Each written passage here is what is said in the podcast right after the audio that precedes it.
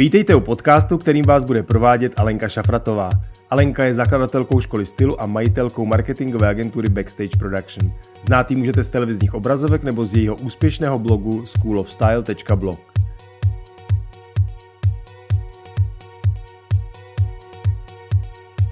Krásný den, moji milí. Jsem Alenka a budu vás provádět podcasty, ve kterých vám prozradím všechno o stylingu, kráse, životním stylu, soukromém podnikání, ale i svém osobním životě. Předávám své zkušenosti a odpovím na všechny vaše otázky. Také vám představím spoustu úžasných lidí z oboru, kteří mají za sebou obrovskou cestu a stojí za to slyšet jejich názory a tipy. Udělám všechno proto, abych vás inspirovala k tomu žít váš nejlepší život. Abyste nezmeškali ani jednu epizodu, nezapomeňte kliknout na tlačítko odebírat. Najdete mě také na Instagramu schoolofstyle.blog. Tak jdeme na to!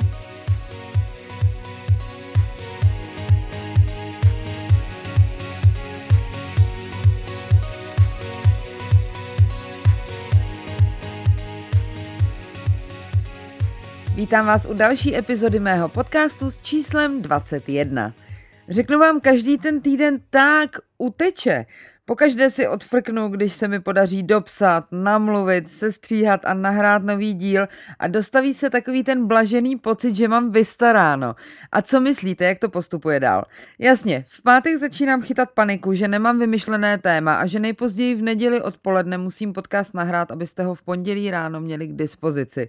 A takhle je to každý týden. Respektive bylo.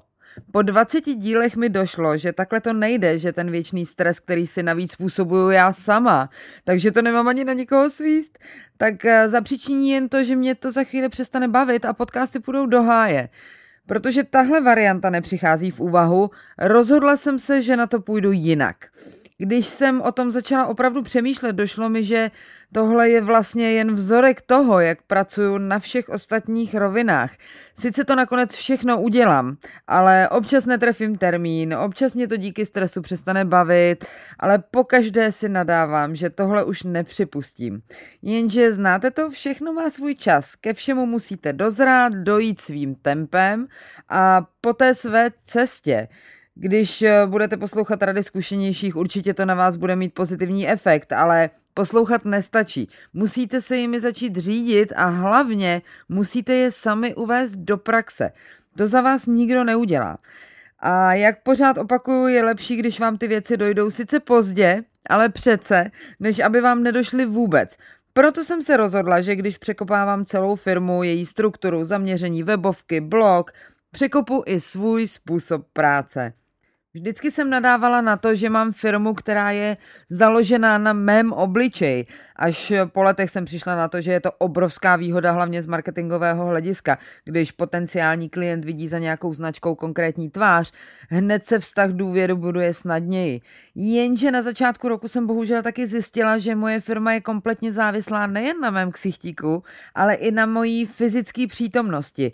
Sotva můžu přednášet na kurzech a workshopech, když jsem několik kilometrů jinde. A hned na to se v mé hlavě začaly nabalovat další negativa. Sotva můžu předat svoje zkušenosti a znalosti co nejvíc lidem, když spousta lidí prostě nemůže obětovat třeba 3 víkendy a nemůže utratit další velký peníze za ubytování v Praze počas kurzu. Zkrátka kurzy nejsou tak dostupný, jak bych si představovala. A hlavně, jak můžu učit víc kurzů, když na ně mám čas maximálně 2krát do roka? V tu chvíli mi to docvaklo. Já mám pořád něco na práci. Pořád jsem děsně busy. Ze začátku mi to připadalo správné, protože když začínáte podnikat sami na sebe, tak děláte úplně všechno. Vypracujete projekt, vypracujete nabídku, prezentaci, fyzicky projekt vykonáte, uděláte všechno papírování, faktury, komunikujete s úřady, s dodavateli, s klienty a zdá se to nekonečné. Postupem času jsem si na to tempo nějak zvykla a považovala to vlastně za známku úspěchu. Jsem pořád v zápřahu, rovná se jsem výkonná a pracovitá, rovná se jsem prostě báječná. Na setkání spolužáků po XY letech mi všichni říkali, no jo, ty si vyměnila děti za kariéru. Což sice není pravda, ale mě to stejně zarazilo. A především ten jejich trpitelský výraz v obličeji, když mi to říkali. Mně místo toho běželo v hlavě, když jste líní a děláte práci, ze které můžete vypadnout ve 4 a mít čistou hlavu až do druhého dne do rána, to stejně musí být strašná nuda. Opravdu jsem byla do hlouby duše přesvědčená, že moje zaměstnanost a narvaný diář je známkou mých osobních i pracovních kvalit. Jak tupá jsem byla, ale jak říkám, ke všemu si člověk musí dojít sám a vlastním tempem a cestou. Až letos, po víc než 10 letech, kdy jsem založila svou první firmu, mi došlo, že být zaneprázdněný není známka toho, že jsem fakt dobrý pracant, ale že jsem velmi špatný manažer. Vy to třeba už víte, ale já si připadala, jako kdybych objevila Ameriku. Ne, že bych nechtěla pracovat vůbec, to ani náhodou. Svou práci jsem si sama vysnila a v podstatě sama vymyslela a vážně mě hrozně baví. Ale v tom je možná ten problém, když vykonáváte zaměstnání, které opravdu milujete, najednou zjistíte, že jste v něm od rána do večera, aniž by vám to připadalo divný. A jako kdyby vaše vášeň bylo lezení po horách a dělali byste to 24 hodin, 7 dní v týdnu. Sice je to vaše nejmilejší činnost, ale čas na socializaci nulový, čas na fyzickou rekonvalescenci je nulový a pak už to není zábavné, ale v podstatě životu nebezpečné. Povím vám, co se mi stalo minulý týden. Zavolala mi moje strašně dobrá kamarádka po strašně dlouhý době. A první její věta byla, mně se po tobě tak děsně stýská a tak bych s tebou potřebovala jít na kafe, ale ty asi nemáš čas, viď? A mně se vám udělalo úplně mdlo. Vážně mě takhle vnímají ti, na kterých mi nejvíc záleží, co je důležitější, než být tu pro své blízké, pro ty, co máte rádi, pro vaši rodinu, přátelé a drahoušky ve vašich životech. Nerozmýšlela jsem se ani minutu, vzala diář, přeorganizovala celé zítřejší dopoledne a řekla jsem si, že druhý den spolu snídáme. Byla úplně u vytržení, protože doteď jsme si domlouvali kafe tak 14 dní dopředu, 3krát to přeložili a nakonec zrušili. Tím vším vám chci říct, že moje osobní transformace sice před skoro 2 lety začala s jasným cílem začít žít svůj nejlepší život, ale tohle předsevzetí samo o sobě nestačí. Nic neznamená bez toho, aniž bych k němu měla plán akce. A hlavně, abych detailně věděla, co přesně to znamená, co si pod tím já konkrétně představuju. Pro každého jsou životní priority jinde, pro každého absolutní štěstí znamená něco jiného a proto je ten život tak zábavný. Existuje takové cvičení, které dělají ti nejlepší lídři z celého světa na speciálních kurzech, které se jmenují Mastermind, aby přesně věděli, proč se snaží uspět ve svém obchodním snažení, musí si představit jednu konkrétní scénu ze svého budoucího ideálního života a musí ji popsat do nejmenších detailů, kde jsou, s kým jsou, co je na podlaze, na které stojí, co je po jejich levé i pravé ruce, když se podívají z okna, co vidí. A pak takových situací musí napsat ještě 5. Co vám budu vyprávět, já to zkusila a nebudu vám lhát, bylo to strašně těžký a to jsem si vždycky myslela, že přesně vím, co chci dělat za 10, za 20 let. Až při tomhle cvičení jsem zjistila, že cíl mít dost peněz a chlapa není úplně přesná instrukce do vesmíru a že se opravdu nemůžu na vesmír zlobit, že mi posílá do cesty almužny a šílence. Když ani já jsem nebyla schopná přesně určit, co znamená dost peněz a jaký můj vysněný partner má být, jak by to mohl vědět někdo jiný, natož vesmír.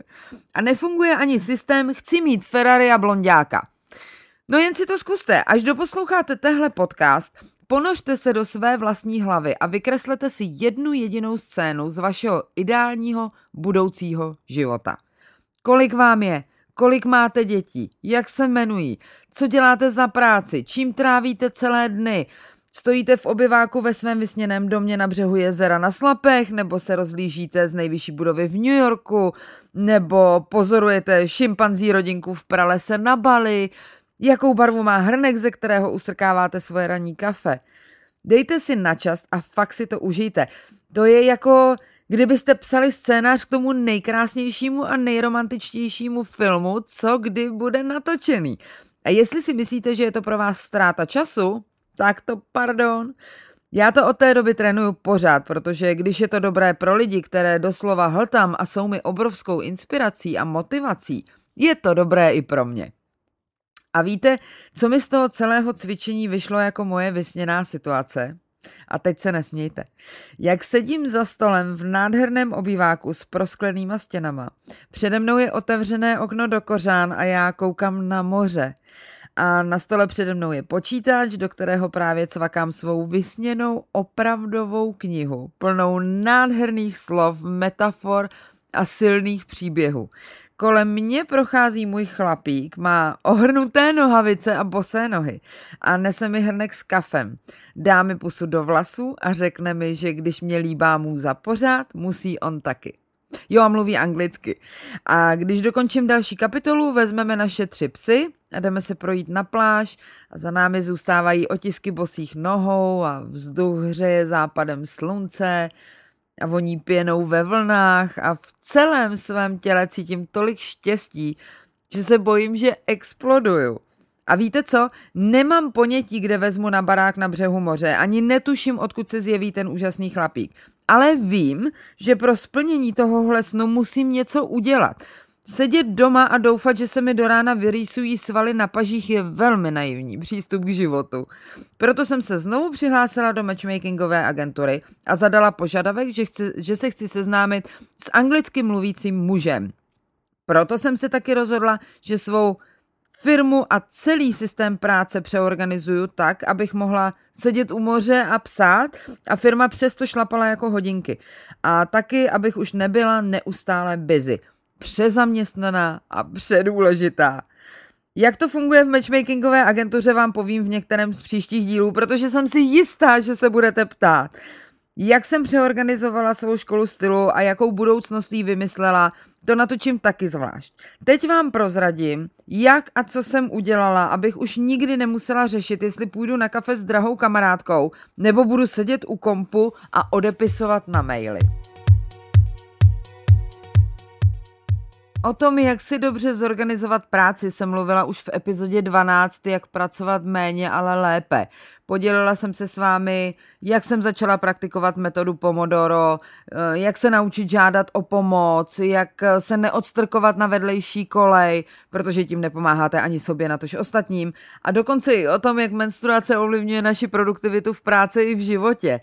A dnes vás zavedu ještě dál, nebo výš, nebo jak kdo chce.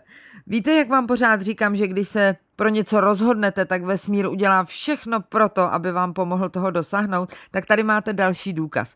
Celý minulý týden jsem usilovně přemýšlela, jak to udělat, abych neměla každé ráno při pohledu na list kalendáře pocit, že jsem zešílela. Ne, že bych toho tam měla příliš, to už jsem se naučila a urputně to praktikuju. Nepsat si seznam úkolů, který je nesmyslně dlouhý, takže už od božího rána myslím na to, že to nestihnu a zase selžu. To už si vážně nedělám. Mluvím spíš o tom, že v diáři mám sice realistický počet úkolů a aktivit, ale každý pes jiná ves. Takže mě trochu znervozňuje ta představa, že budu celý den lítat od jednoho k druhému. Sice to všechno stihnu, ale půlku dne ztratím přesouváním se na různá místa a hledáním parkování nebo tramvajové zastávky. A tu ušetřenou dobu bych mohla strávit ku podivu ne další prací v kanclu, ale třeba další prací sama na sobě.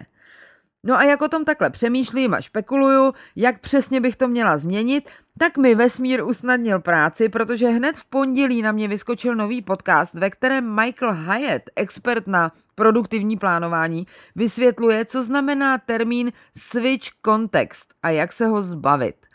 Context switching znamená přesně to, co jsem dělala doteď a byla na to už takhle dostatečně pyšná. Jaký blázen jsem byla.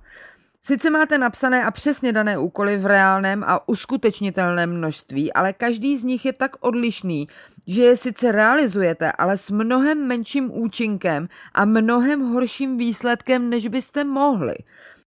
Řešením, jak z tohohle poskakování od čerta k ďáblu ven, je metoda práce zvaná batchworking. Je dost těžké to přeložit, v češtině to zní fakt divně, ale je to jakoby práce v dávkách nebo v hromadách, chcete-li. To znamená, že sloučíte všechny úkoly a aktivity, které jsou si podobné, do jednoho balíku a na tom pracujete. On sám tuhle metodu vyšperkoval do naprosté dokonalosti, takže má každý den přesně vyčleněný na různý typ práce. V pondělí má interní porady, v úterý pracuje na offstage věcech, jako příprava scénářů, přednášek, článků a tak. Ve středu a ve čtvrtek má onstage day, to znamená, že natáčí, nahrává, fotí, dělá live vysílání a webináře. A v pátek má meetingy s lidmi mimo firmu. Je to dokonalé, ale abych byla úplně upřímná, tohle rozplánování po dnech mě trochu děsí. Ne, že bych to snad nezvládla, ale mám hodně volnomyšlenkářskou duši a když ji tak moc svážu, budu sice výkonná jako blázen, ale taky se za chvíli budu nudit. Notabene moje práce je hodně hektická a pokaždé jiná, takže 100% rozdělení moji klienti nebudou úplně chápat. Ale řekla jsem si, že tohle rozkouskování a sloučení stejného typu práce může fungovat i tak, že během dne budu mít prostě kolonky. Ráno, když jsem ještě čerstvá a mám nervy ve stavu klidu, zvládnu všechny maily a komunikaci s klienty. Tím je uspokojím na celý zbytek dne a když nebude něco opravdu hořet, zvládnou počkat na další odpověď do příštího dne. Komunikace s klientama mi totiž dává nejvíc zabrat. Poledne je perfektní čas na obstarání všech organizačních věcí, které souvisí s chodem firmy a administrativou. To je moje nejvíc nenáviděná práce, ale udělat ji musím, takže se po ní můžu odměnit třeba klidným obědem. Po obědě je ten správný čas na natáčení videí, storíček na Instagram, focení produktů nebo focení sebe, protože je ještě pořád venku světlo a zároveň už nemám svůj ranní výraz vyvoraný myši. A odpoledne, když už je víc klidu a moje druhá ruka barunka může jít domů, já mám dostatečný klid na psaní scénářů, nahrávání podcastů, psaní článků, přípravu textů do mailů pro vás, moje abonenty. Zkrátka všechno to, co mě tak baví, ale potřebuju se na to opravdu soustředit a mít kolem sebe ticho. Normálně bych tohle zvládla s přehledem do 6, ale jestli mě sledujete na mém Instagramu, tak víte, že jsem se teď vrhla do online studia.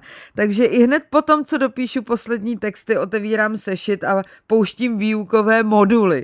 K tomu totiž taky potřebuju naprostý klid a doma sice klid mám, ale nemám tam psací stůl a jelikož jsem šprt, prostě si potřebuju vypisovat poznámky jako ve škole na židli u stolu. A když chce se mnou někdo jít na kafe nebo se stavit v kanclu, mám vymezený čas mezi svýma hromadama. Takže už se mi nestává, že někdo dorazí jen tak na pokec, ale já zrovna v tu chvíli chytnu básnické střevo a psaní mi jde jedna báseň. Jenže ho musím přerušit a plkat s dotyčným a než doplkáme, můza je ta tam a já se pak horko těžko dostávám zpátky do psací formy. A kdo dělá trošku kreativní práci, ví, o čem mluvím, když vám někdo přetrhne nič, že jo? To je stejné, jako kdybyste měli daný přesný tréninkový plán a do série benchpressů vám začne zvonit telefon. Všechno odložíte, činku odložíte, chytnete dech, vyřídíte telefonát a začínáte počítat zvednutí v podstatě zase od nuly. Je mnohem smysluplnější vyřídit telefony mezi benchem a dřepama. Teda samozřejmě ideální verze je vyřídit telefon až potom, co vylezete z posilky, ale víte, co tím chci říct. U mě má celé tohle objevení Ameriky za výsledek to, že každých 5 minut nekontroluju maily, že každých 15 minut nesjíždím fotky na Instači, že každou půl hodinu neřeším s klientem znovu a znovu stejnou věc. Čili ne, že bych toho stihla víc, ale věci z jednotlivých várek zvládám mnohem kvalitněji. A toho jsem chtěla docílit, protože v rámci celé té překopávky firmy i života je můj cíl jasný. Mít šanci jet na dovolenou v klidu, bez výčitek a hlavně bez kompu. Pracovat jen 4 dny v týdnu a zbytek věnovat sobě a svým milovaným. A to všechno tak, aby zisk firmy rostl exponenciálně. Zdá se vám to příliš dobrý, než aby to byla pravda? Tak já vám povím, že když tohle začala praktikovat zmiňovaný Michael Hyatt, tak během jediného roku měl 186 volných dnů a příjmy jeho firmy stouply o 62%. A jak sám říká, nikdy jsem nepracoval míň. Co na tohle říct? Jedině haleluja. A víte, co je moje heslo posledních pár dní? Když to dokázali oni, dokážu to já taky. Když jsem poslouchala jeden z podcastů Jenny Kuchero, to je ta moje závislost, tuší omílám jak kolovrátek, řekla věc, která na mě sedí jak ehem na hrnec. Moje značka ode mě potřebuje jen 3 věci. Moje vize na nové projekty, můj obličej na fotky a můj hlas na natáčení podcastů. Všechno ostatní zvládnou jiní lidé mnohem líp, než bych to kdy zvládla já. Takže přátelé, můj plán je work less, do more.